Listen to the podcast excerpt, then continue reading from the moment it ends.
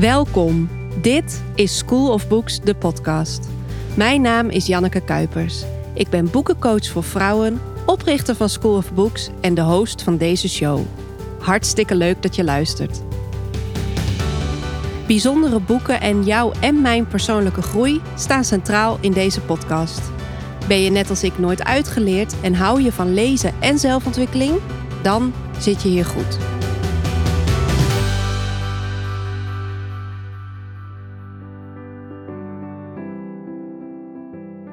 Deze week ga ik in gesprek met Sofie Heikoop. Sofie en ik zijn al meer dan tien jaar vriendinnen en leesclubgenoten. En zij was in tweeduizend vijftien de eerste persoon in Nederland die ik kende met een eigen podcast. Omdat ik net begin met deze podcast, lijkt het me goed en gezellig om met Sofie in gesprek te gaan. Ik hoop natuurlijk alle ins en outs van haar te leren. In deze aflevering hebben we het over Sofie's liefde voor lezen en podcasts en vraagt Sofie mij het hemd van het lijf over mijn plannen voor deze podcast en over School of Books in het algemeen.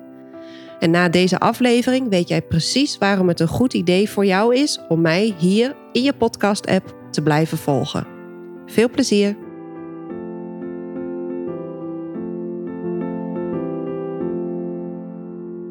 Hallo Sofie. Hey Janneke. Welkom in uh, Utrecht. Dankjewel. Wat leuk dat je er bent. Ja, wat leuk om hier te zijn. Ben ik nou jouw eerste gast? Je bent mijn eerste gast. Oh, wat een eer.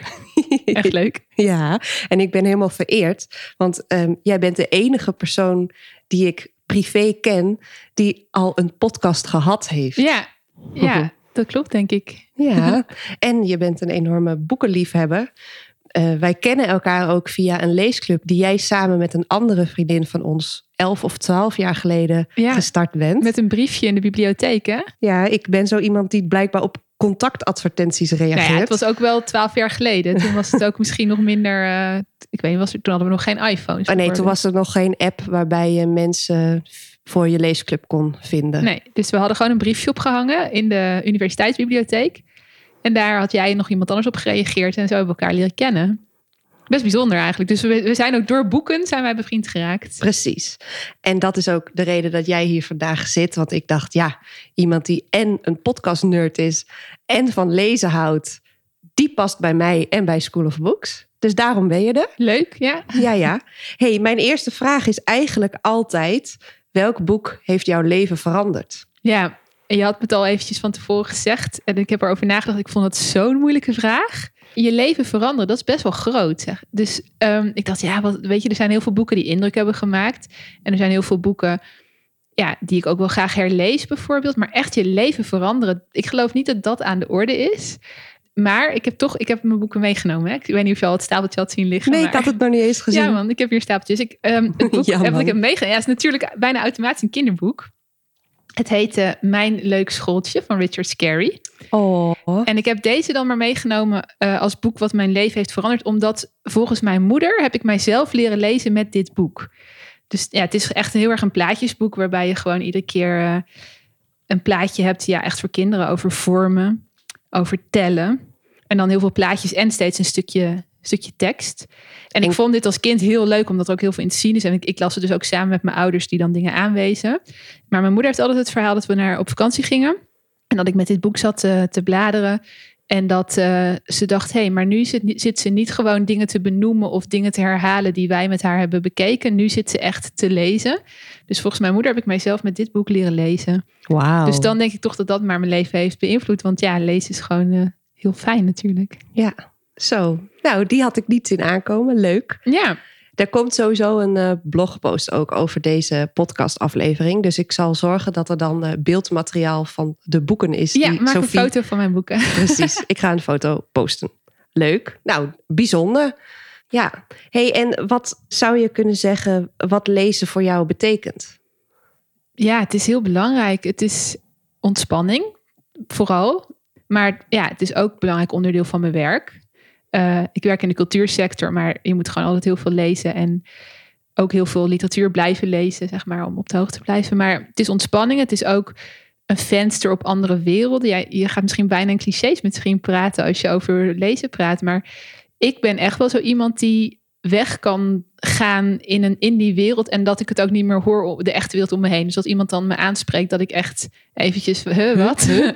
ja, en ik kan ook wel echt hebben dat je... Uh, als je een mooi boek hebt en er zit een sfeer in... of een ja d- dat ik dan ook, een, ook als ik het uit heb... dat ik een beetje erin blijf hangen of zo. Dat je nog een paar dagen met die blik naar de wereld kijkt. En dat is eigenlijk het mooiste. Dat je gewoon... En dat vind ik ook zo leuk aan de... Uh, dat wij die leesclub hebben... dat je ook eens dingen leest die je zelf niet zou kiezen... omdat het je blik zo verruimt. Omdat het je kan verrassen. En soms natuurlijk vind je het ook niet mooi. Dat is ook prima. Maar um, ja, je, het verbreedt echt je wereld. Je krijgt nieuwe ideeën. Je krijgt andere manieren om naar dingen te kijken. Het zet je aan het denken. Het is altijd leuk om over te praten met mensen. dus ja, dus ik vind lezen gewoon wel echt... Zonder lezen zou ik heel ongelukkig zijn, denk ik.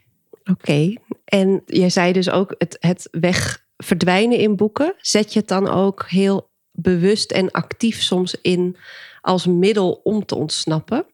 Of is dat te, te groot geformuleerd? Nee, dat denk ik niet. Nee, ik, Geen ik, escapistische ik, lezer? Nou, ik heb wel periodes dat ik denk... Um, daar komen we straks nog op, maar dan denk ik... Uh, uh, nu wil ik gewoon even weer uh, een kinderboek lezen... Omdat ik weet dat... Ik, ik herlees boeken ook best wel vaak. Dus ik pak wel eens een boek dat ik denk... nu heb ik gewoon zin in die wereld, in dat boek. Uh, en dan ga ik het herlezen. Maar het is, het is niet dat ik actief denk... ik heb behoefte om uh, te ontsnappen aan de wereld. Dus ga ik nu lezen. Oh ja, maar ik ja. pak wel automatisch een boek als ik wil ontspannen. Dus het is misschien een beetje ja. twee kanten op. Ja, dat is dan misschien de tweede vraag. Hoe, waar en hoeveel lees je? Uh, ik lees wel elke dag. Los van voor mijn werk dan, hè? Ik lees wel elke dag voor ontspanning. Ik lees ongeveer vijftig boeken per jaar. Ik probeer altijd tweeënvijftig, want dan is het zo het eind van het jaar. En dan denk je, oeh, want ik schrijf altijd op wat ik heb gelezen. En dan denk ik, oeh, ik ben er bijna. En dan ga ik wel even mijn best doen om dan wel echt voor iedere week in het jaar een boek te hebben gelezen. Ik heb wel eens een jaar gehad dat ik tachtig boeken las. Dat was wel een uitschieter. Maar het is niet zo dat het van mezelf moet. Stel dat het december is en ik heb er nog maar dertig gelezen. Dan ga ik niet twintig boeken lezen om het te halen. Het is niet zo'n challenge. Maar ja, het is... bijna ieder jaar wel ongeveer vijftig boeken. Dat is blijkbaar mijn ritme. Ik lees van alles. Uh, van kinderboeken en young adult tot superliterair, maar ook veel non-fictie. Ik vind, ben best wel geïnteresseerd in, in dingen als duurzaamheid bijvoorbeeld. Uh, dus dan ga ik daar ook boeken over lezen. Dus ja, best wel breed eigenlijk. Ja, en hoe ziet dat er dan uit? Uh...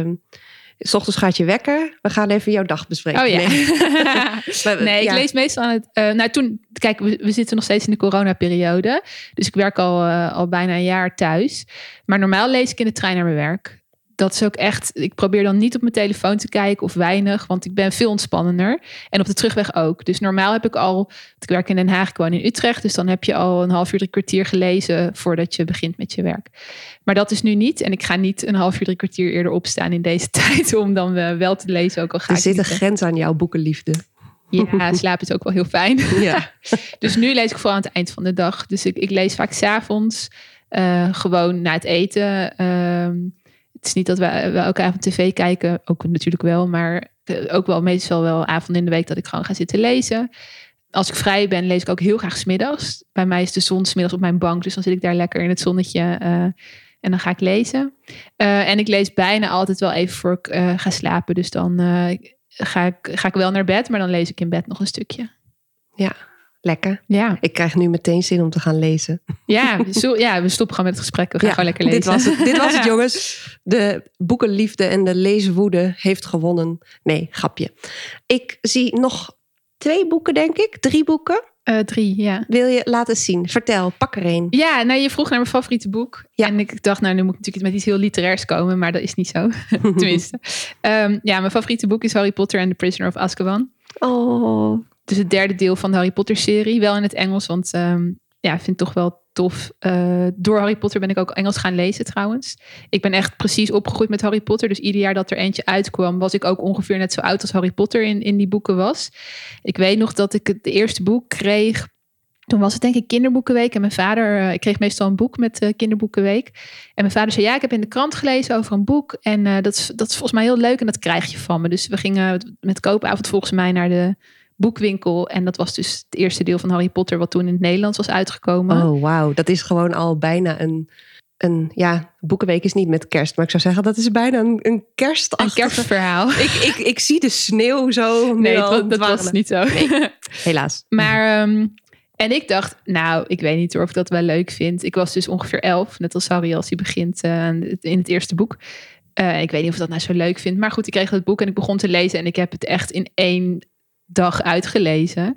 Uh, ik was toen blijkbaar ook al een redelijk snelle lezer. Gewoon achter elkaar en ik vond het fantastisch. Maar toen moest je een heel jaar wachten. Toen, ja, dat was toch in die tijd. Ja, ik heb daar ook wel nu discussies over met vriendinnen die dus nu kinderen hebben die nog wel klein zijn. Hoe oud begin je met Harry Potter? En hoe ga je dat inderdaad faseren? Mogen ze het in één keer achter elkaar lezen of krijgen ze ieder jaar een deel? Ja. Want het wordt ook best wel donker naar het einde ja. toe. Dus als je elf bent en je begint en je gaat dan naar dat einde toe, dat kan best wel nog een beetje spannend zijn. Misschien. Ik heb hier zelfs al gesprekken over met mijn vriend. Er is nog niet eens een kind en we hebben het hier al ja, over. Ja, nee, precies. Dat is een belangrijke levensbeslissing. Dat, ja. Eigenlijk moet je dat overwegen als je als je overweegt of er kinderen komen, dan moet je dit wel incalculeren. Ja, het hoort er meteen bij. Ja, krijgen ja. ze zakgeld of niet? Moeten ze meehelpen in het huishouden of niet? En mogen ze Harry Potter lezen? En zo ja, wanneer? En, en in welk tempo? Ja, ja precies. dus, uh, ja, dus, en, en toen deel vier uitkwam, waren wij op vakantie in Amerika. Uh, maar toen was hij dus alleen nog maar in het Engels. En toen heb ik die toch daar gekocht en begonnen met lezen. Terwijl ik, ik was denk ik twaalf of dertien toen. Nou ja, als ik, als ik even oud was, Harry. Nou ja, in ieder geval zoiets. En toen, uh, toen ben ik toch in het Engels gaan lezen. En deel vier is best een dik deel. Omdat ik het gewoon zo graag verder wilde lezen. Ja. Maar deel drie dus, de, de Prisoner of Azkaban, dat is wel echt mijn favoriet. En ik zat ook te denken, oké, okay, wat is dan je favoriete boek? Als ik echt nog maar de hele rest van mijn leven één boek zou mogen lezen, dan zou ik hier denk ik nog steeds wel gelukkig mee zijn. Dus... En wat is het dan precies in dit deel wat je zo aanspreekt? Um, ja, dat, dat hele verhaal dat hij zijn, um, zijn peetoom, dus Sirius Black, ontdekt. En het is gewoon heel spannend, want op het einde... Ja, we kunnen dit wel spoilen, toch? Want ik bedoel, iedereen we heeft dit toch wel spoilen. Gelezen. Ja. Jongens, anders moet je nu even niet luisteren. Ja. Maar dat hele stuk op het eind waarbij ze teruggaan in de tijd... om die avond anders te laten aflopen... Dat is zo... Ja, het is natuurlijk magie, maar dat is zo magisch. Dat je denkt, oh, dit kan. En, en, en, en hoe werkt dat dan? En dat ze ook de hele tijd... Oh, je mag jezelf dan niet tegenkomen, want stel dat je jezelf ziet... dan gaat het mis. Dat is heel spannend. Ja, ja. Heel nerdy ook. Yeah. Echt heerlijk. Yeah. Echt smullen. Oké. Okay. Dus ja, dus dat is. Nou toch ja, wel... en wat ik me van dit verhaal nog herinner is dat ik zo blij was voor Harry dat er een peetoom was. Ja. De ik... opluchting dat er iemand in de wereld voor hem ja, was die wel van ook hem wel. Hield. Ja. ja, en die verrassing dat je de hele tijd denkt het is een slechterik, maar hij is dan toch, toch goed. Dat is natuurlijk ook mooi. Ja, het, is, het zit natuurlijk gewoon leuk in elkaar. Zij, zij kan heel goed beeldend schrijven. Ja. En, en het is ook wel, want in dit deel is ook voor het eerst dat je een soort van lijntjes bij elkaar ziet komen. Volgens mij heeft zij best wel die boeken uitgepland. Maar bijvoorbeeld in deel één, als, als Hagrid ha- Harry naar zijn oom en tante brengt, dan zegt hij, ik heb deze motor geleend van Sirius Black. Heel erg terzijde. En die kom je dan pas in deel drie weer tegen. Dus dit is denk ik ook het eerste deel waarin een paar van die lijntjes in die wereld bij elkaar komen. Waardoor die wereld ook, daarom, daarom is die wereld ook zo rijk. Ja, volgens mij zie ik nog twee boeken liggen. Ja, nou ja, kijk, als je vraagt naar je favoriete boek... dan is het een beetje als vragen wat is je favoriete kind of zo... of je favoriete bordspel. Dat, dat kan gewoon niet, want je hebt meerdere genres... en dingen die je raken op andere manieren. Dus ik heb ook nog een ander meegenomen. To Kill a Mockingbird. Ja. En dat vind ik ook gewoon zo'n tof verhaal. Dat is ook echt een, ja, ook een favoriet. Die hebben wij met de leesclub ook gelezen, ja, zeker. Toch? Ja, ja, ja. Heel lang geleden, want we doen dus al meer dan tien jaar leesclub. Het is een heel mooi verhaal. Het is een heel mooi beeld van Amerika in die periode. En kortweg, To Kill a Mockingbird gaat over een, een, een dorpje in het zuiden van de Verenigde Staten in de jaren vijftig, denk ik, of dertig. Oh, wat erg, dat weet ik dan niet eens. Nee. Oké, okay, in ieder geval... Lang geleden. Um, en het was een wereld vol armoede en onrecht. Ja, en het gaat over een gezin. Um, en het hoofdpersoon is, is het dochtertje. Uh, Scout heet zij. En, en dat vind ik al heel leuk, want zij is echt zo'n heel stoer meisje... wat op avontuur gaat en echt voor niemand bang lijkt... en heel nieuwsgierig is. En het begint ook zo goed, hè? Want het begint meteen met... Uh, ik ga het even pakken... Ja, uh, yeah, de eerste zin is... When he was nearly thirteen, my brother Jem got his arm badly broken at the elbow... Dus je zit er meteen in. Je valt meteen midden in het verhaal. En je zit ook meteen in dat gezin en in die wereld. Dus dat vind ik zo goed. In ieder geval, um, er is een zwarte man in het dorp. Die wordt uh, beschuldigd van dat hij een, een witte vrouw heeft lastiggevallen. En de vader van Scout gaat hem verdedigen in, in de rechtszaak. Dus het gaat ook helemaal over die rechtszaak. Maar het gaat dus ook heel erg over racisme. Want het is eigenlijk... Maar de vraag of dat wel echt gebeurd is, of dat het zo erg is als dat het wordt gezegd. En uh, dus, maar je ziet het allemaal door de ogen van Scout, die denk ik een jaar of zes, zeven, acht is. En dat maakt het ook zo goed, dat je gewoon met een soort onbevangenheid ernaar kijkt en een soort verbazing van wat gebeurt hier nou eigenlijk? En, uh, en waarom veroordelen mensen elkaar zo? En, en, ja. En als je dieper erin wilt duiken, uh, kijk bijvoorbeeld, jij bent natuurlijk uh, literatuurwetenschapper. Ja, ik leer ook altijd zoveel van jou daarover.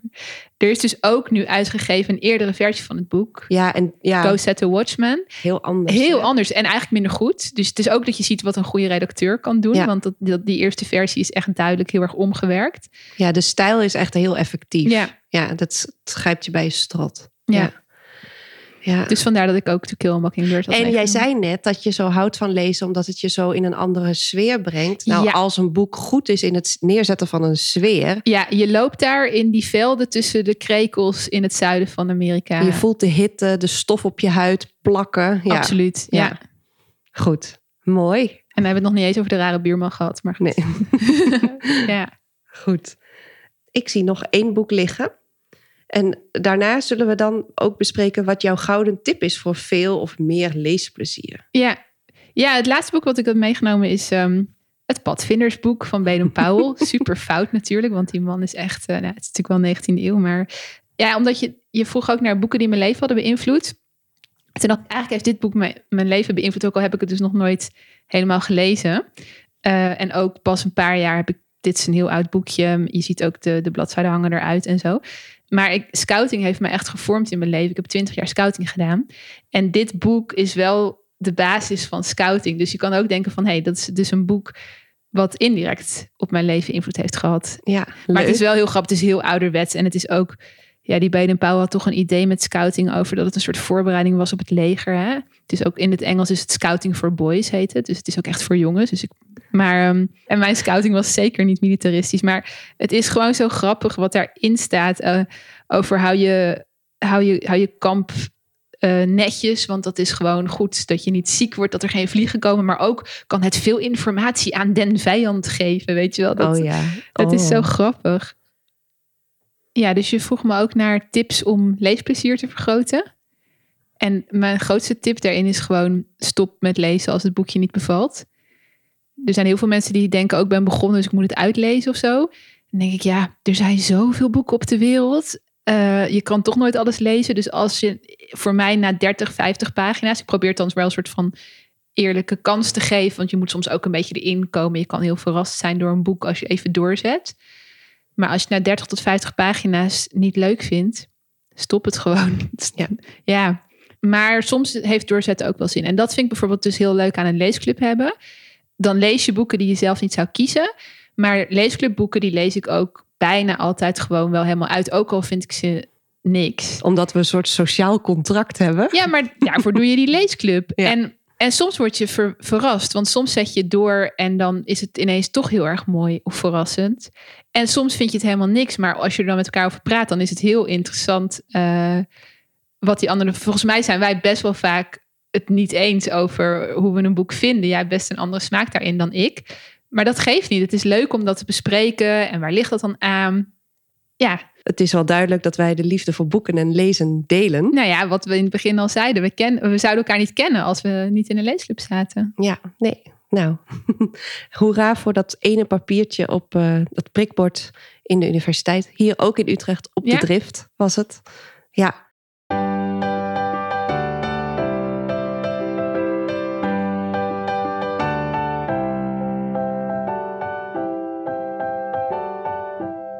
Het is niet bij lezen gebleven. Jij bent in mijn, ik zei het net ook al even... in mijn ogen een podcast trendsetter. Een, een, een voortrekker, zoals je dat in mooi Nederlands zegt.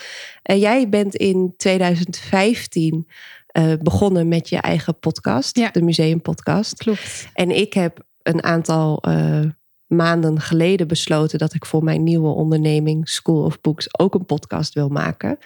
En daarom zit jij hier ook natuurlijk, omdat uh, ja, ik hoop veel van jou te kunnen leren. Maar ja, naast boeken hebben we nu dan misschien ook het podcasten uh, ja. gemeen. Wat leuk is. Oh, en de scouting vroeger. Oh ja. Maar wil je eens iets vertellen over jouw museumpodcast? Waarom je ermee begonnen bent? En ook waarom jij die podcast nu niet meer maakt?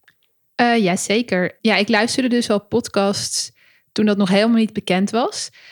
Toen je echt nog via iTunes... Toen waren er dus nog niet eens uh, smartphones. Toen moest je nog via iTunes M P drie's downloaden. En die dan handmatig naar je M P drie-speler slepen. En dan kon oh. je ze luisteren of op je laptop. De goede oude tijd. Nou, weet ik niet hoor. Maar het is zeker wel zo dat smartphones podcasts een zet hebben gegeven. Want het is natuurlijk nu veel makkelijker om ze te vinden. En, uh, um, dus ik luisterde dat al heel erg lang. Ook over boeken trouwens. En, uh, maar toen waren er nog veel minder podcasts natuurlijk. En ik werk, uh, werkte in de museumwereld. En ik dacht, goh, het zou toch leuk zijn als mensen eens wat meer wisten van achter de schermen van die wereld. Want als ik over mijn werk vertelde aan vrienden en aan familie, dan waren ze heel erg verbaasd over hele dingen die heel normaal zijn als je in een museum werkt. Zoals dat tentoonstellingen echt al een paar jaar van tevoren worden voorbereid en dat daar heel lang aan wordt gewerkt. Of bijvoorbeeld dat er meestal mensen meereizen met uh, kunstwerken als die worden uitgeleend. Uh, dat heet de couriers. En daar waren mensen gewoon heel geïnteresseerd in als ik daarover vertelde.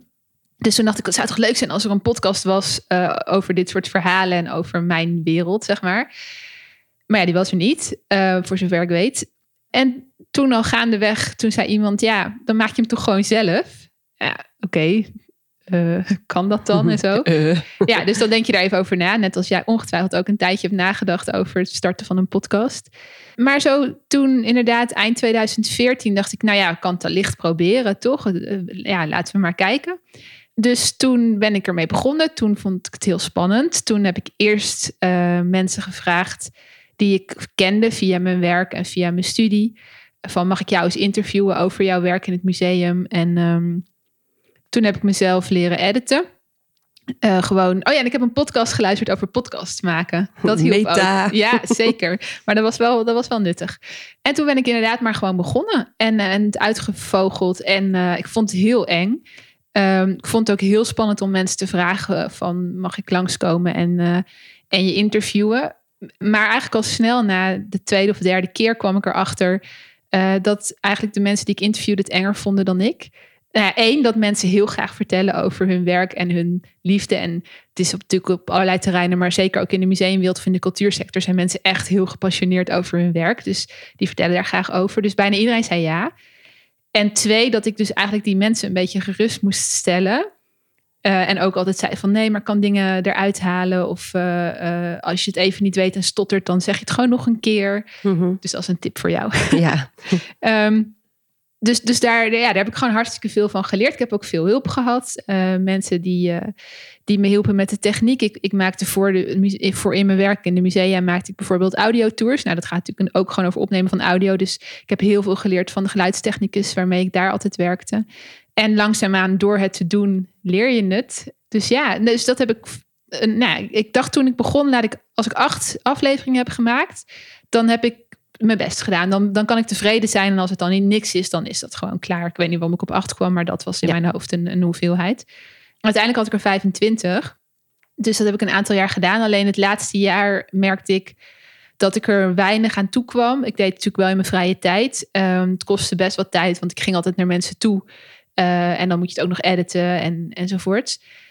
Dus het kwam een beetje stil te liggen. Dat vond ik heel jammer. En toen, dat was denk ik tweeduizend achttien of tweeduizend negentien.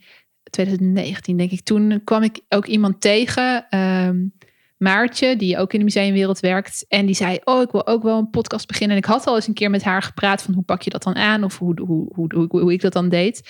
En toen was het, nee, maar nu ga ik wel serieus uh, beginnen. En toen dacht ik, misschien wil zij wel gewoon de museumpodcast overnemen. Want ik doe er eigenlijk niks meer mee. En dat is ook jammer. Dus toen heb ik met haar gebabbeld. En toen zei ze, nou jeetje, wil je dat zo? Maar ik zei, ja, ik vind het alleen maar leuk als iemand dat weer oppakt. Dus toen heeft zij het overgenomen en ben ik ermee gestopt. Ja, dus toen kon je je kindje eigenlijk loslaten. Ja. En uh, ja, oké, okay, leuk. Hey, en heb je daaruit gehaald uh, wat je wilde? Ja, zeker. En wat heeft het je gebracht? Heel veel contacten. Bijvoorbeeld. Want het was gewoon een excuus. Ik was nog maar beginnend. Ik was net afgestudeerd. Het, en het was gewoon een excuus om, om naar mensen toe te gaan en te zeggen, hey, ik maak dit. Mag ik eens met je praten?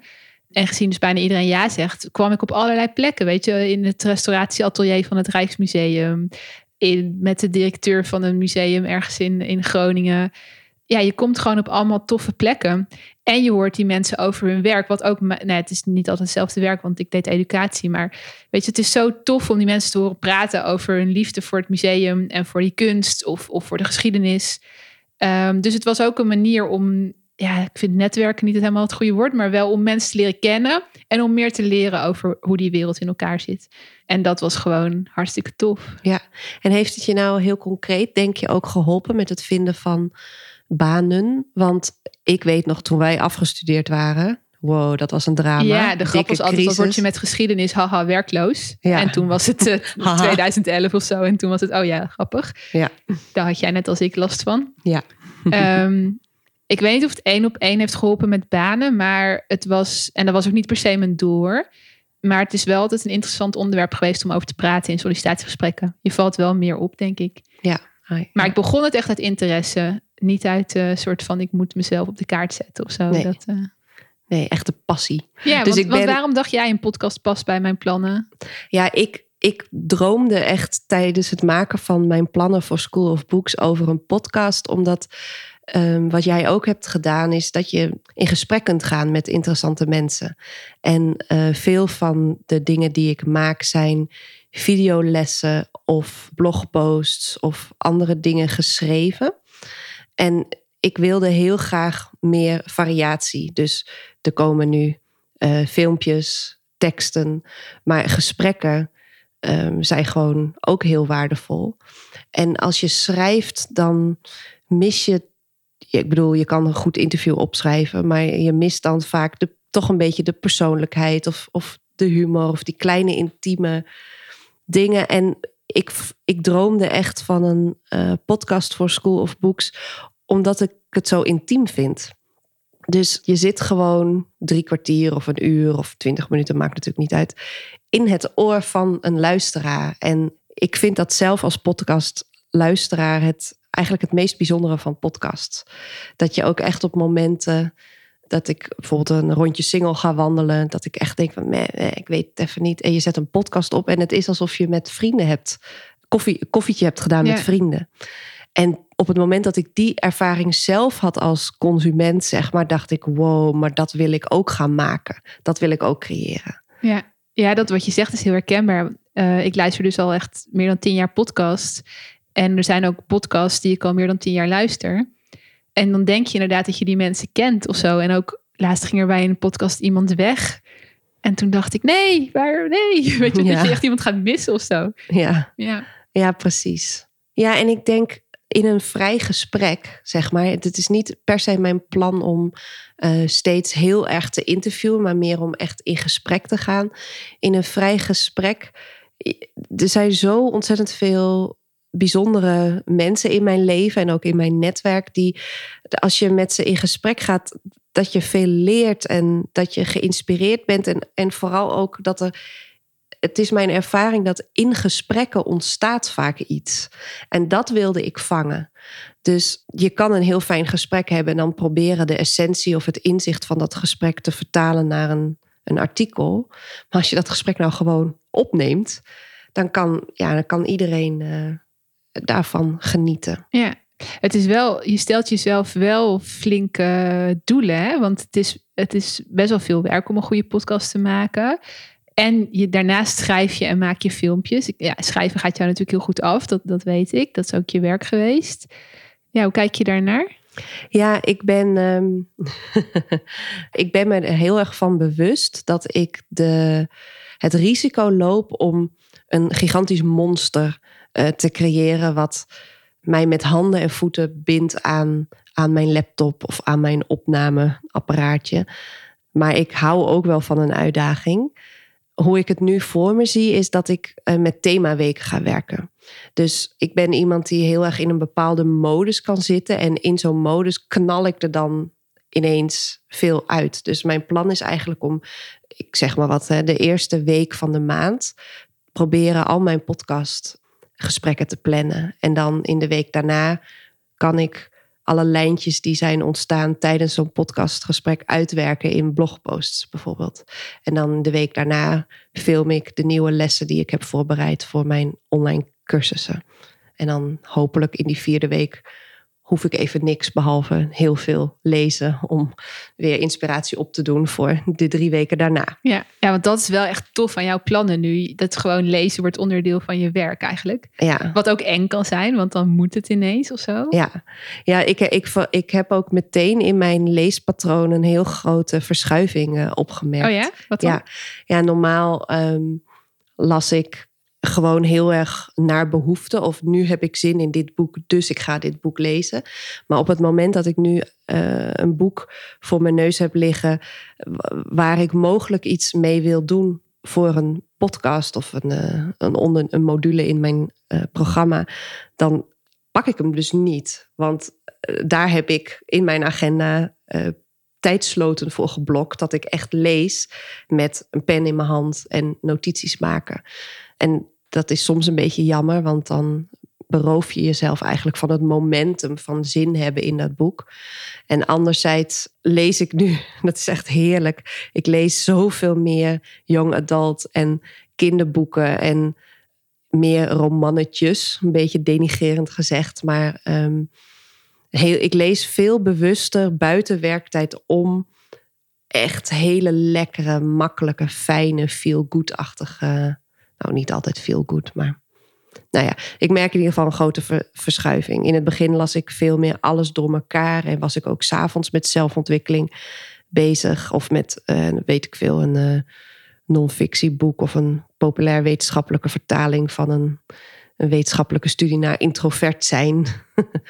En nu kader ik dat wat meer tijdens werktijd.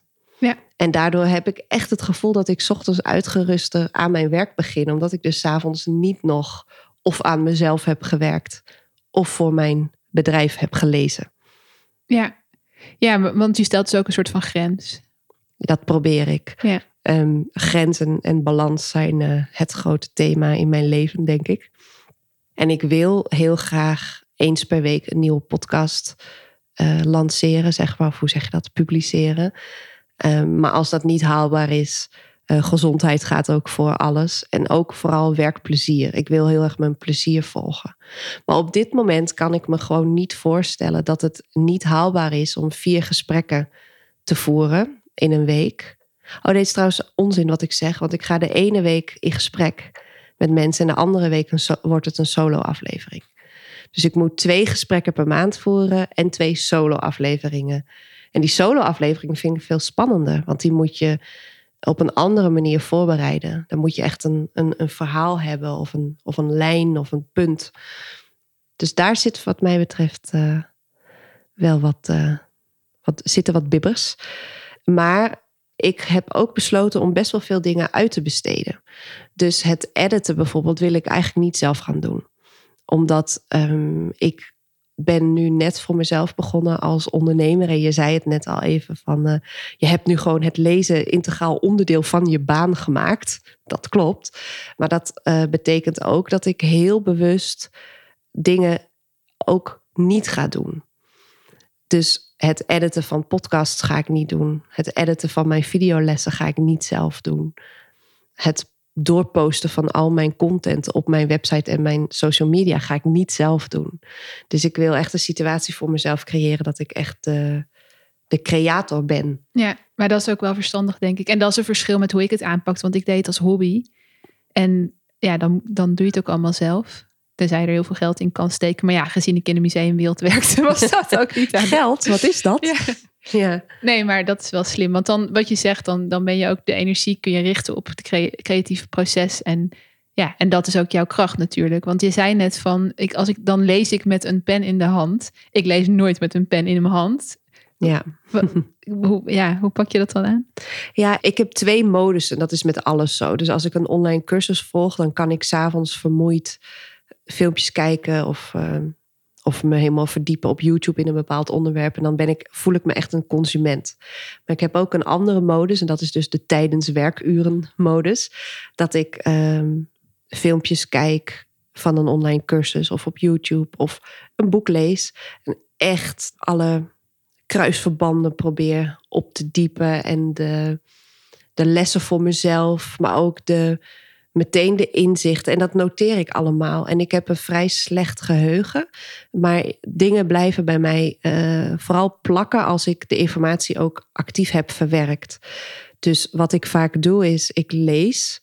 Ik maak daar aantekeningen bij. Ik plak met van die kleine gekleurde post-itjes met kleuren die voor bepaalde dingen staan, plak ik aan. Ik, tegenwoordig ben ik zelfs iemand die in boeken streepjes zet en uitroeptekent. Ja, in de zelfhulp.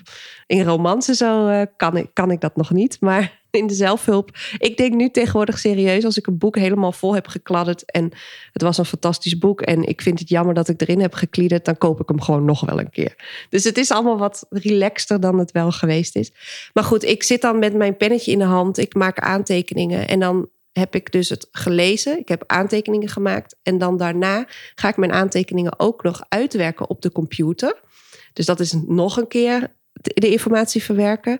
En dan vervolgens ga ik met die informatie uh, ja, de boer op. Dus dat verwerk ik dan of in een blogpost of ik verwerk het in een module. Dus uh, misschien heb ik wel, ik heb bijvoorbeeld een leerdoel voor mijn cursisten geformuleerd en ik lees dan een, een hoofdstuk in een boek wat daar helemaal op aansluit. Dan probeer ik dat meteen te verwerken. Zodat ik op het moment dat ik die videoles of uh, die geschreven les echt ga maken, dat het script helemaal af is. En, dat, en zo'n module bestaat dan uit allemaal waardevolle informatie en inspiratie die ik dus de, de voorgaande periode heb opgedaan. Dus ik ben ook een soort van archivaris. Ik voel me ook een soort van archivaris en dat is ook lekker. Ja, het klinkt ook wel alsof je achtergronden, je hebt cultuurwetenschappen met focus op geschiedenis, literatuurwetenschappen. Heb je dan ook het idee dat dat er nu een soort van bij elkaar komt dan? Ja, ik, ik, ik heb, maar dat klinkt echt heel groot en meeslepend en je bent dat misschien van mij gewend. Want ik ben zo iemand die dan met grote woorden ook kan spreken. Maar ik heb echt het gevoel dat School of Books de, ja, zeg dat de accumulatie is van alles wat ik hiervoor heb gedaan. Ik kwam aan het einde van vorig jaar thuis te zitten. Van mijn baan in loondienst. Een heel, hele fijne baan waar ik goed verdiende. Maar het was in de gezondheidszorg en ik had toch het gevoel dat mijn ziel elke maand dat ik daar werkte een beetje verder afstierf. En toen ging ik verhuizen naar Utrecht. En ging ik in Hilversum al mijn boeken uitzoeken en al mijn studiemateriaal nog een keertje doorbladeren. En toen dacht ik echt, ja, dit is waar ik voor leef. Ik moet lezen, ik moet hele grote hoeveelheden complexe informatie terugbrengen tot behapbare dingen. En dan moet ik daar vervolgens over kunnen praten. Ik ben een, ook in die zin een, je zou bijna kunnen zeggen een predikant. Nee, een, een, een preacher. Nee, dus ja, en toen kwam heel voorzichtig het idee voor School of Books. Dus ik ben echt heel erg gelukkig. Ik mag nu lezen voor mijn werk. Ik mag uh, op basis van alles wat ik lees iets maken, een, een masterclass of een online cursus. Ik mag uh, voor mijn werk dus met inspirerende mensen praten over hun leeservaring, hun levenservaring. Ja, veeg mij maar op. Ik denk dat School of Books er niet had kunnen zijn zonder al die studies bijvoorbeeld en, en die werkervaring die ik heb gedaan. Ja. En wat hoop je dat mensen eruit halen? Nou, ik richt mij met School of Books voornamelijk op vrouwen die eigenlijk heel erg lijken op de Janneke die ik een aantal jaar geleden was. Uh, perfectionistisch, pleasend, slecht in grenzen aangeven, onzeker denk ik ook. Uh, vrouwen die weten dat ze iets in hun mars hebben, maar dat ze niet goed snappen hoe ze nou daar moeten komen waar ze willen zijn. Nou, eigenlijk vrouwen die het gevoel hebben dat ze toestemming nodig hebben om het leven te gaan leiden waar ze van dromen. En mijn programma's die richten zich er eigenlijk allemaal op. Op een stukje bewustwording of een stukje uh, zelfinzicht of zelfs hele concrete gedragsverandering. Dat je jezelf mag leren die toestemming uh, geven. En dan zou je bijna kunnen zeggen School of Books is dus eigenlijk een beetje van de stroming lifestyle design of life design. Ik vind dat niet zo'n prettige term, maar het is wel zo dat het er bij mij altijd om draait hoe je kunt komen van waar je staat naar waar je wil zijn. En als ik daar dan een bijdrage aan mag leveren, dat andere vrouwen ook stappen gaan zetten en idealiter de kant op die zij willen en niet die zij denken dat hun omgeving van hun verwacht, ja, dan, uh, dan ben ik blij. En wat hebben boeken jou dan gebracht in die, uh, in die weg? Waar je nog steeds op zit waarschijnlijk, want je, je leven is nooit af natuurlijk. Nee, zeker niet. Um, nou, ik durf wel te zeggen dat als ik niet zo ontzettend zou houden van lezen en ook van het toepassen van wat ik lees, dat ik hier nu niet gezeten zou hebben. Ik uh, heb niet zo'n hele fantastische kindertijd gehad en heb veel gemist qua veiligheid, maar ook echt skills, life skills. Uh, bijvoorbeeld, hoe zeg je nee? Of um, ik heb nooit kunnen ervaren wat het bijvoorbeeld is om, om aan te geven dat je links wil in plaats van rechts, ik zeg maar wat. En dat heb ik eigenlijk mezelf allemaal aangeleerd met boeken. Dus de zelfhulpboeken en de, de non-fictieboeken ook. Hè, dus wetenschappers die hun P H D vertalen naar een leesbaar product. Die hebben, dat, dat soort boeken hebben mij zoveel geleerd over mezelf. En hebben mij handvaten gegeven om dingen te veranderen in mijn leven. Ik heb eigenlijk mijn handleiding, mijn persoonlijke handleiding kunnen schrijven op basis van de boeken die ik heb gelezen. En daarnaast bieden boeken troost, vermaak. Ik heb, ben wel een extreme escapistische lezer. Dus um, dat deed ik vroeger al. Als ik verdrietig was of als ik me eenzaam voelde. Dan, dan verdween ik echt in uh, de boeken van Narnia van C S Lewis bijvoorbeeld. Of uh, Little House on the Prairie, die serie. Of uh, Astrid Lindgren, dan weet je wel, Ronja... Ronja. Ronja de Roversdochter. En die, die, er werd zo gehouden van Ronja. En er was zoveel lol in het leven van Ronja. En Ronja was er op een gegeven moment ook niet mee eens. En die koos voor zichzelf, weet je wel. Dat las ik gewoon als klein meisje al. En, en ja, Ronja liet mij bijvoorbeeld zien dat je op een gegeven moment voor jezelf kon opstaan. En dat dan misschien de mensen in je omgeving daar wel verdriet van hebben. Maar dat het ook weer goed komt. Dus ja. En dit is dus precies waarom ik het zo leuk vind dat wij die leesclub hebben en dat jij daarin zit. Want jij kijkt er op die manier naar, uh, ook onder andere. En je kan altijd heel goed duiden van, ja, maar er is voor die stijl gekozen of zo, weet je wel. En ik ben altijd heel erg, ik ga altijd heel erg uit van het verhaal. Ik zit altijd van, wat vind ik van die personages? Vind ik het reëel dat ze nu dit doen? Of ze, weet je wel. Dus dat, dat is altijd een heel leuk gesprek. Omdat op die, en dan denk ik ook, oh ja, want, want dat is ook, hè, er is altijd een heel erg ideaal idee van een schrijver en ik schrijf. Maar het is gewoon een vak natuurlijk. Je kiest om zinnen te construeren. Om, en, en het is gewoon keihard werken.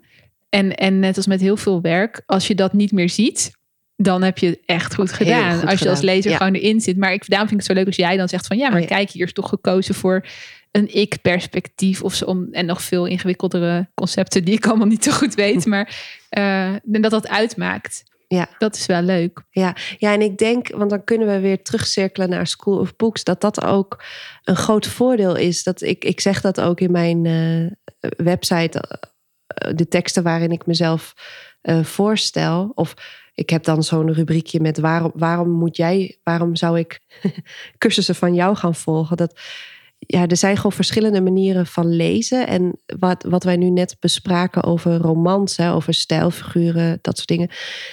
Alles wat geschreven is, daar is een gedachteproces aan vooraf gegaan. En als je dus kan, als je leest op een manier dat je dat dus compleet fileert en analyseert, dan, ik geloof gewoon dat met mijn manier van lezen, dat je nog meer kunt halen uit, uit de boeken, zeg maar. Ja. En um, dat denk ik ook. Wat ik net zei, jij kan dingen uit boeken halen in structuur en stijlkeuzes en zo, die ik allemaal niet zie. En ik vind dat alleen maar leuk en leerzaam en ik hoor dat graag. Maar je kan natuurlijk ook denken, oh, oh dat weet ik allemaal niet hoor. Of, uh... Ja, precies. Ja, nou, mijn, mijn grootste ding hiermee is, is dat het ook echt je leesplezier heel erg kan bederven. Dus um, sowieso, ik lees als literatuurwetenschapper. Ik lees als uh, redacteur.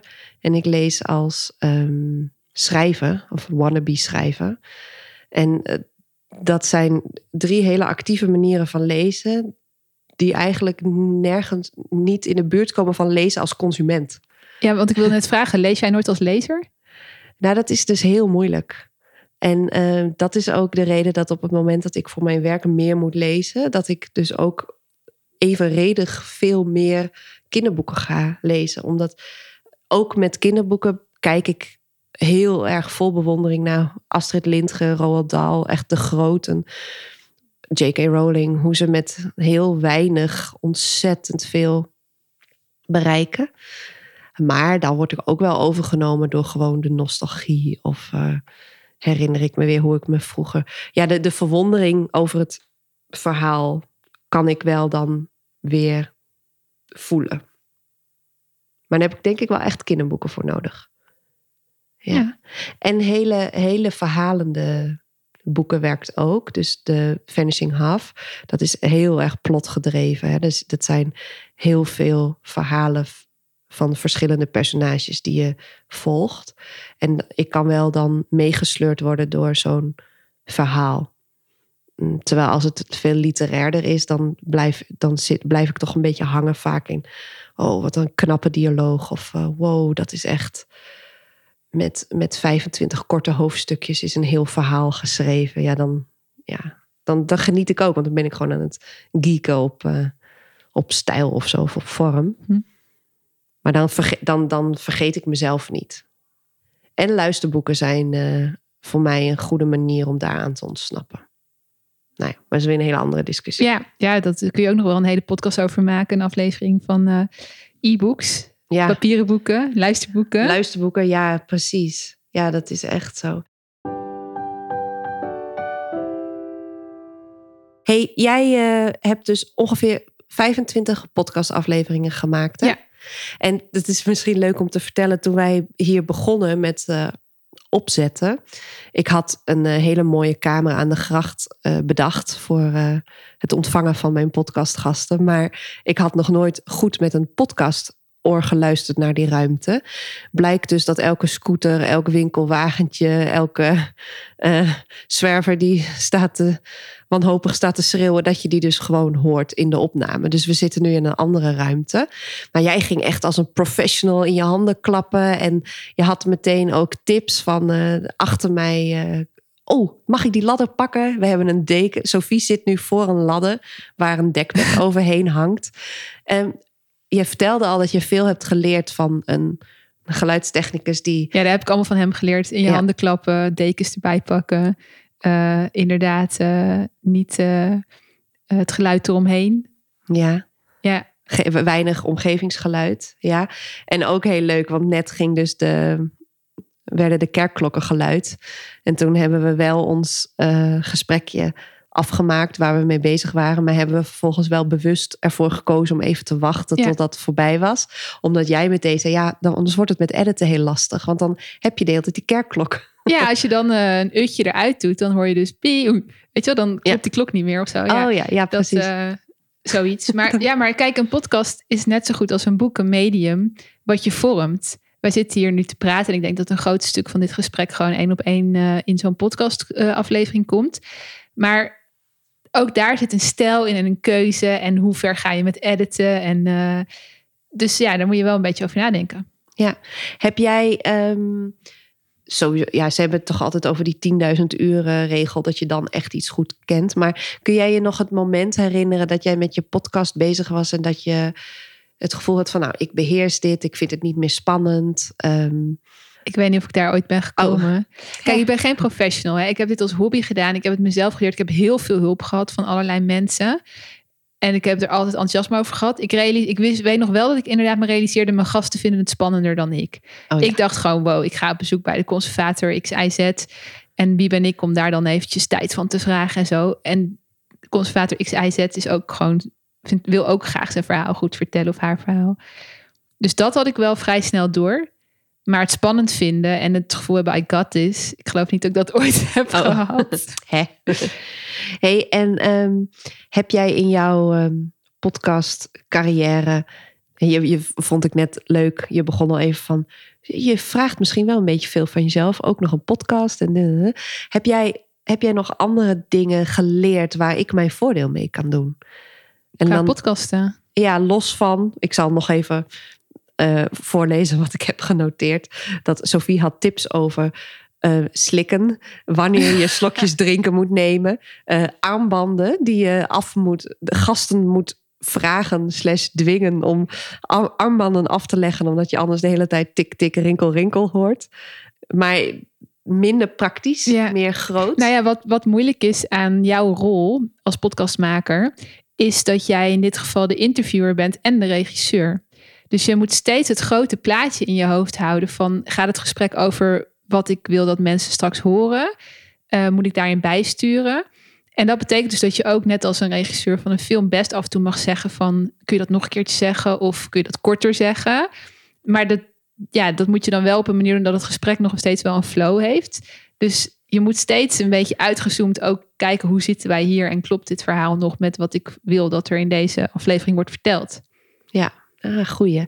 Ja, dat is grappig, hè, want... Zo had ik er zelfs nog niet naar gekeken. Dus eigenlijk moet het hele gesprek opnieuw. Kan hoor. Nee, maar... Ja. Um, nee, maar het, het is voor mij bijvoorbeeld heel grappig. We zitten een gesprek te voeren. En inderdaad kun je gewoon tegen elkaar zeggen... Oh, zullen we dat nog eens doen? Ja, of uh, hey, de klok komt er tussendoor. We wachten eventjes. Ja, ja. En dat is ook een stijlkeuze. Want je kan het natuurlijk wederom... Uh, je kan natuurlijk echt... Er zijn ook podcasts bijvoorbeeld waar wat minder zo'n gesprek is. Kijk, dit is het two-dudes talking concept. Wel, we zijn met twee gals, maar um, gewoon mensen die met elkaar zitten te kletsen.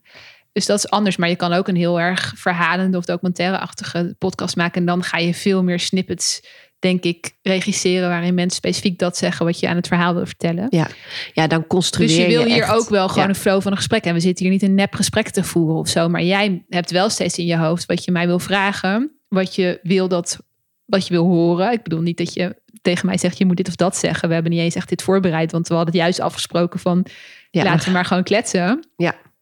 Maar je kan wel bijsturen door een andere vraag te stellen... of door te zeggen, kun je dat nog eens uitleggen? Of wat bedoel je dan precies of zo? Ja, precies. Dus dat zal mijn um, uitdaging... En, en daar zal ook zeker hopelijk groei in zitten... Dat, dat dat uiteindelijk natuurlijker gaat. Of dat je inderdaad sneller ingrijpt... Want het, ja. het voelt voor mij heel gek. Want ik zit nu gewoon met een vriendin te kletsen. En dat je dan ineens in een gesprek gaat zeggen... Uh, zullen we dat nog eens doen?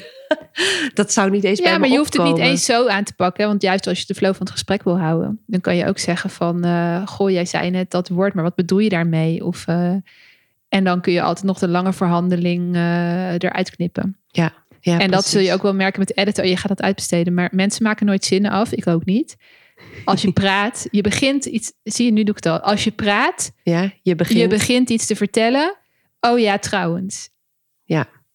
En dat is best wel lastig. Want ja. je wil eigenlijk gewoon dat ik zeg... Nou, het is heel fijn als mensen complete verhalen vertellen. Het is heel fijn als iedere zin een punt heeft. Maar dan ga je heel anders praten dan als je dat niet doet. Ik probeer dat nu en dat kost me al heel veel moeite. Ja, ja dat, precies. Ja. Grappig is dat, hè?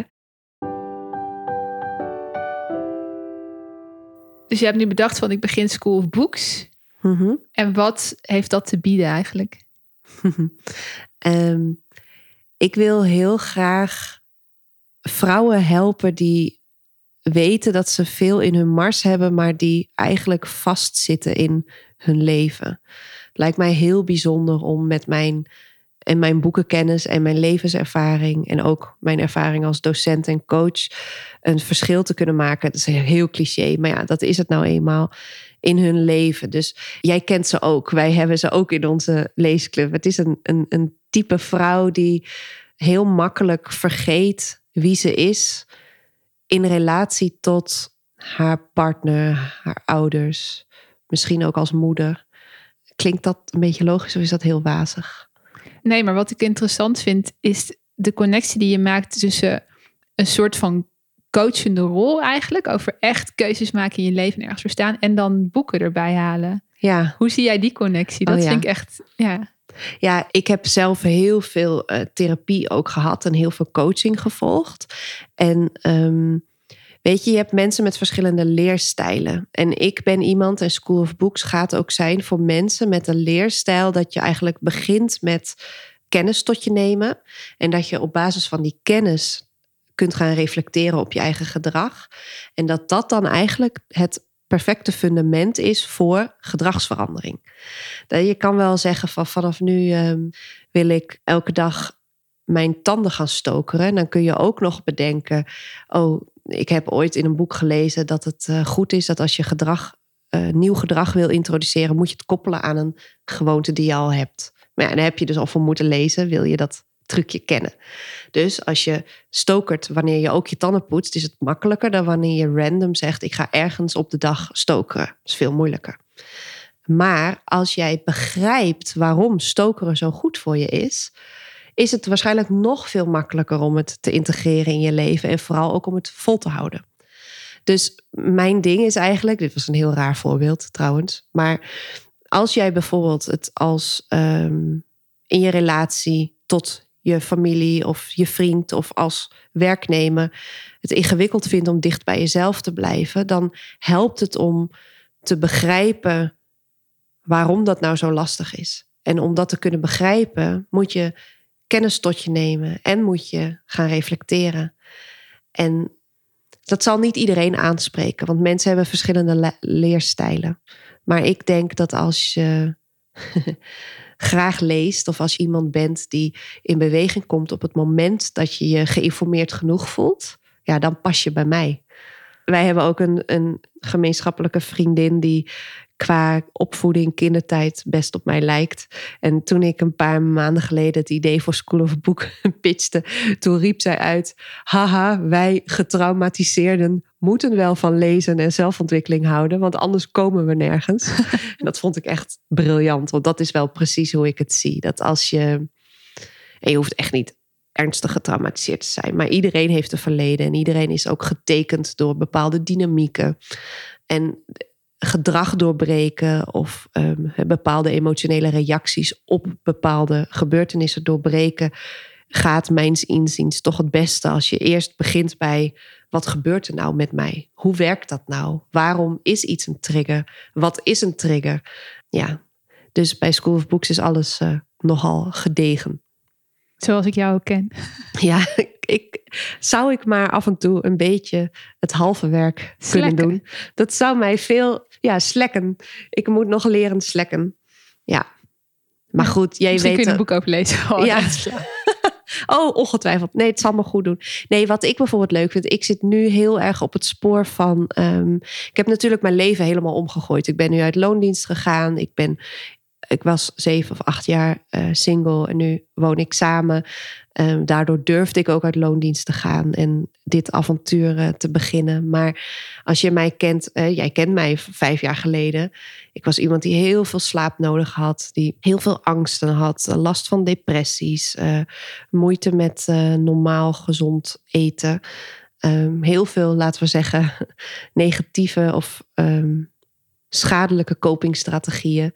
En ik heb daar natuurlijk hulp bij gehad om daaruit te komen. Maar ja, ik geloof gewoon dat door de kennis die ik opgedaan heb, door zelf te lezen, ja, heb ik mezelf weer opgebouwd. Ja, laten we wel zijn, het is niet alleen lezen geweest natuurlijk. Zeker, want het, nee. niet. Zeker niet. Maar ik denk dat als ik het... Kijk, als je bijvoorbeeld therapie hebt. Ik heb fases gehad dat ik fulltime therapie had. Echt een jaar lang. Maar ik, je hebt natuurlijk ook heel veel fases dat je één keer in de week of één keer in de twee weken iemand een uurtje spreekt. En wat ik heel veel deed is dat er in therapie iets, een thema aan bod kwam. Of dat we samen besloten van wow, dat is echt iets waar jij... Oh, daar zit iets. Of daar zit, is ruimte voor groei. Of, um... En dan ging ik daar gewoon vervolgens thuis uh, boeken over lezen. Over dat stukje. En dan kwam ik twee weken later terug. En dan had ik twee of drie boeken gelezen. En dan begreep ik ineens. Nou ja, en zo maak je natuurlijk heel snel heel veel meters. Ja. Geef mij een boek en ik ben blij. Dat is een mooi motto. Ja, ja. Wat nou mijn droom voor deze podcast is, is dat ik zelf zeg maar mijn neus achterna uh, kan gaan. Dus wat vind ik nou interessant? Wie boeit mij? Oh, zij, ik weet dat zij bezig is met perfectionisme bijvoorbeeld. Wow, ik ga haar uitnodigen. En als ik haar dan die vaste openingsvragen stel, hè, wat is jouw lievelingsboek? Wat, welk boek heeft jouw leven veranderd? Um, maar ook daarna in het gesprek dat je... Ja, ik denk dat ik gewoon leergierig, een soort van onverzadigbare leergierigheid heb. En mijn droom voor de podcast is dus dat ik ook op andere manieren geïnspireerd uh, kan raken. Ja, want de boeken is fantastisch natuurlijk, maar je kan ook niet je hele leven lezen. En mensen zijn natuurlijk een combinatie van hun levenservaring en van hun opleiding en de boeken die ze gelezen hebben, de podcasts die ze geluisterd hebben, de zelfontwikkelingsprogramma's die ze gevolgd hebben. Dus ja, ik stel het me zo voor dat ik in gesprekken met mensen... Ja, het klinkt nu bijna opportunistisch, maar dat ik mijn voordeel kan doen met al die wijsheid. Mensen zijn vaak heel wijs als je tijd neemt voor een goed gesprek met elkaar. En ik kan eigenlijk niet wachten om uh, ja, ook die wijsheid te unlocken. Jouw nieuwsgierigheid is een hele goede ingang. Ja, ja, er zijn best wel wat dingen voor School of Books die ik doe, omdat um, business coaches of uh, marketing mensen zeggen dat is een goed idee.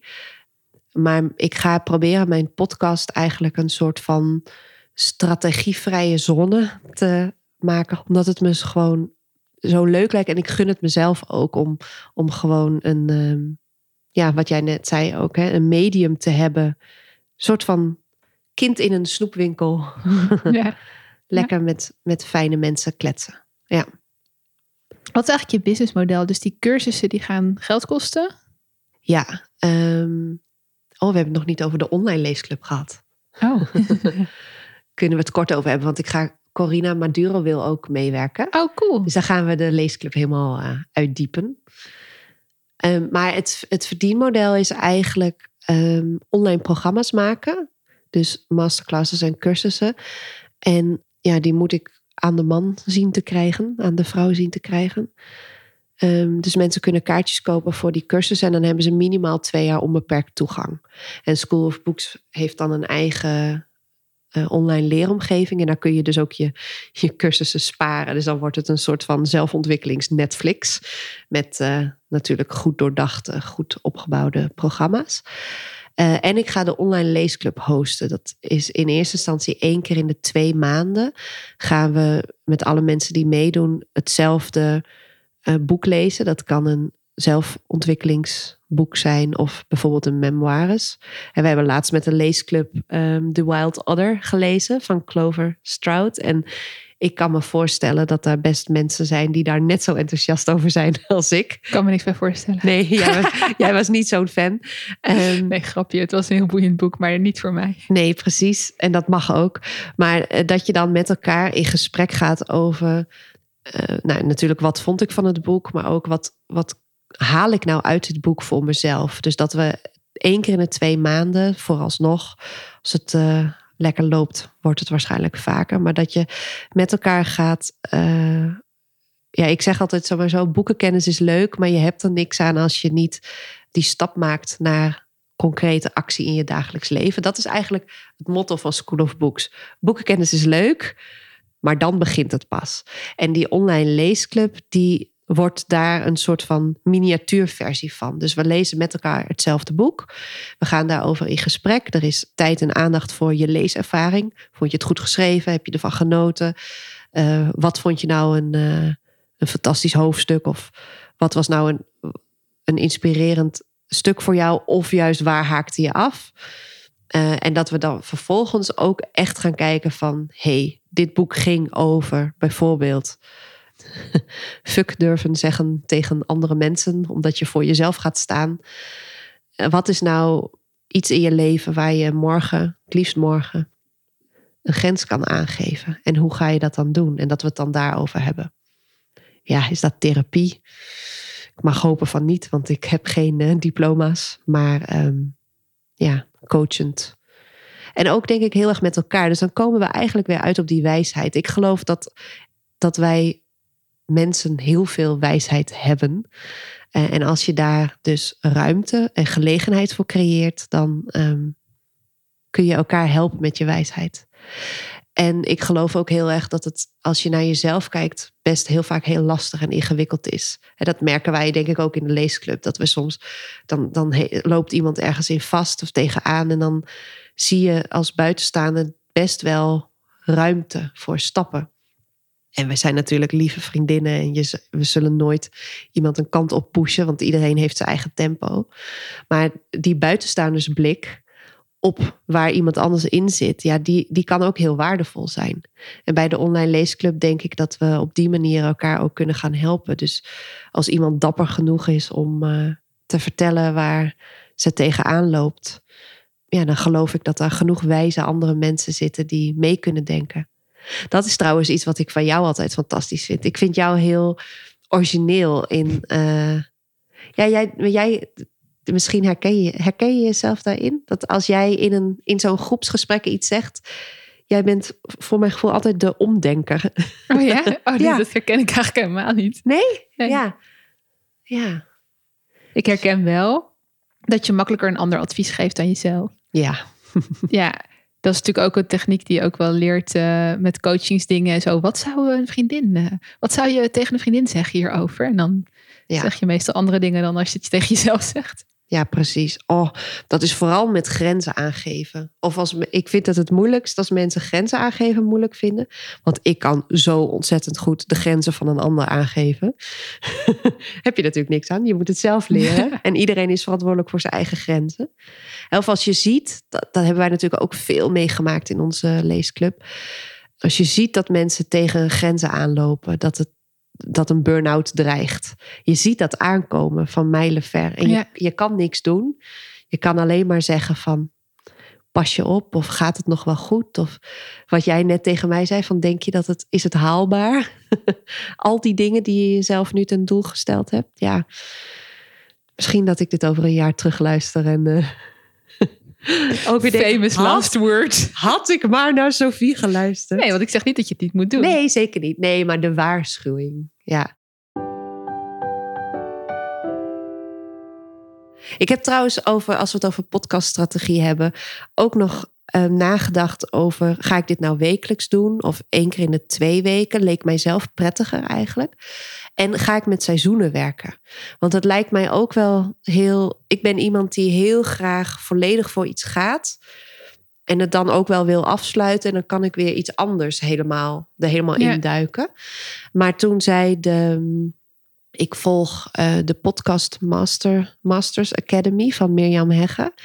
En daar zit een Matthijs bij die mij uh, ook met de techniek helpt. En hij zei dat het eigenlijk wel bewezen is dat als je met seizoenen werkt, dat je eigenlijk een soort van momentum en een following opbouwt. Het heeft met die algoritmes te maken. Dus dan word je net lekker gepusht, dan groeit je bereik. Nou, ik wil natuurlijk ook graag ja. zoveel mogelijk mensen bereiken. En dan stopt dat seizoen en dan zakt alles wat je hebt opgebouwd in. En dan begint op een gegeven moment seizoen twee en dan moet je weer opnieuw. Oh ja, ja, kan me voorstellen. Um, en één keer in de twee weken is ook niet zo lekker voor dat algoritme. Ja, maar ja, moet een algoritme dan je leven bepalen? Ja, dat is toch sowieso al ja, dat is, dat is in tweeduizend eenentwintig ja, de realiteit. Waar, ja. ja, ik weet daar echt helemaal niks over. Toen ik begon, toen waren er nog helemaal geen uh, grote podcasts. Zeker niet in Nederland. Ja, ik weet daar echt niks over. Nee, kijk, gezondheid gaat natuurlijk sowieso boven alles. Mijn persoonlijke missie voor tweeduizend eenentwintig is ook om veel meer vanuit plezier te werken. Dus laten we zeggen, gezondheid en plezier is het allerbelangrijkst. Maar ik ben natuurlijk wel gevoelig voor een argument als, het is gewoon bewezen dat het lekkerder loopt met podcasts als je het wekelijks doet. Daar kan ik natuurlijk over nadenken. Ja. En met die kennis kan ik, kan ik mijn voordeel ja, doen. Ja, tuurlijk. Ja, dan moet je nadenken inderdaad. Ja. ja, nou de tijd zal het leren. Ik uh, vond het superleuk dat jij mijn allereerste podcastgast wilde zijn. Ik ben super vereerd dat ik de eerste mocht zijn. ja. Zeker als ik zo hoor wie je nog allemaal op je lijstje hebt staan, denk ik, nou, ik ben ook maar gewoon. nou ja. Ik ben geen expert niet. Nee, maar je bent uh, ervaringsdeskundig. Ja. En je bent een vriendin. Ja. En dat is ook gewoon heel fijn. En natuurlijk die boekenliefde, hè. Voor mij was het zo klaar als een klontje. Jij was nummer één. Cool.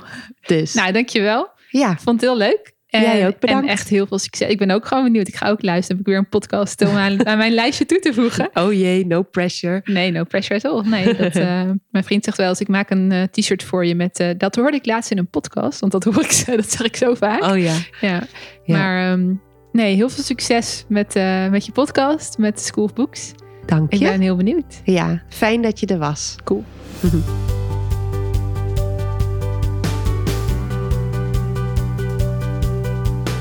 Fijn dat je er weer bij was. Zo aan het einde van deze show heb ik nog twee belangrijke dingen om met je te delen. Deze podcast wordt beter vindbaar voor anderen als jij je abonneert. Ik wil graag zoveel mogelijk boekenliefhebbers en zelfontwikkelingsenthousiastelingen bereiken. En daar kan jij me bij helpen. Klik in je podcast-app op abonneer, volgen of op het plusje en je mist nooit meer een aflevering. Ook met een positieve review op iTunes of in de podcast-app van Apple doe je me een groot plezier. Het is en blijft bijzonder als luisteraars iets van zich laten horen. Wil je me laten weten wat voor les of inzicht je uit deze podcast hebt gehaald? Is er iets wat je raakte? Of heb je een boekentip? Stuur een mail naar janneke at school of books dot n l of D M me via Instagram.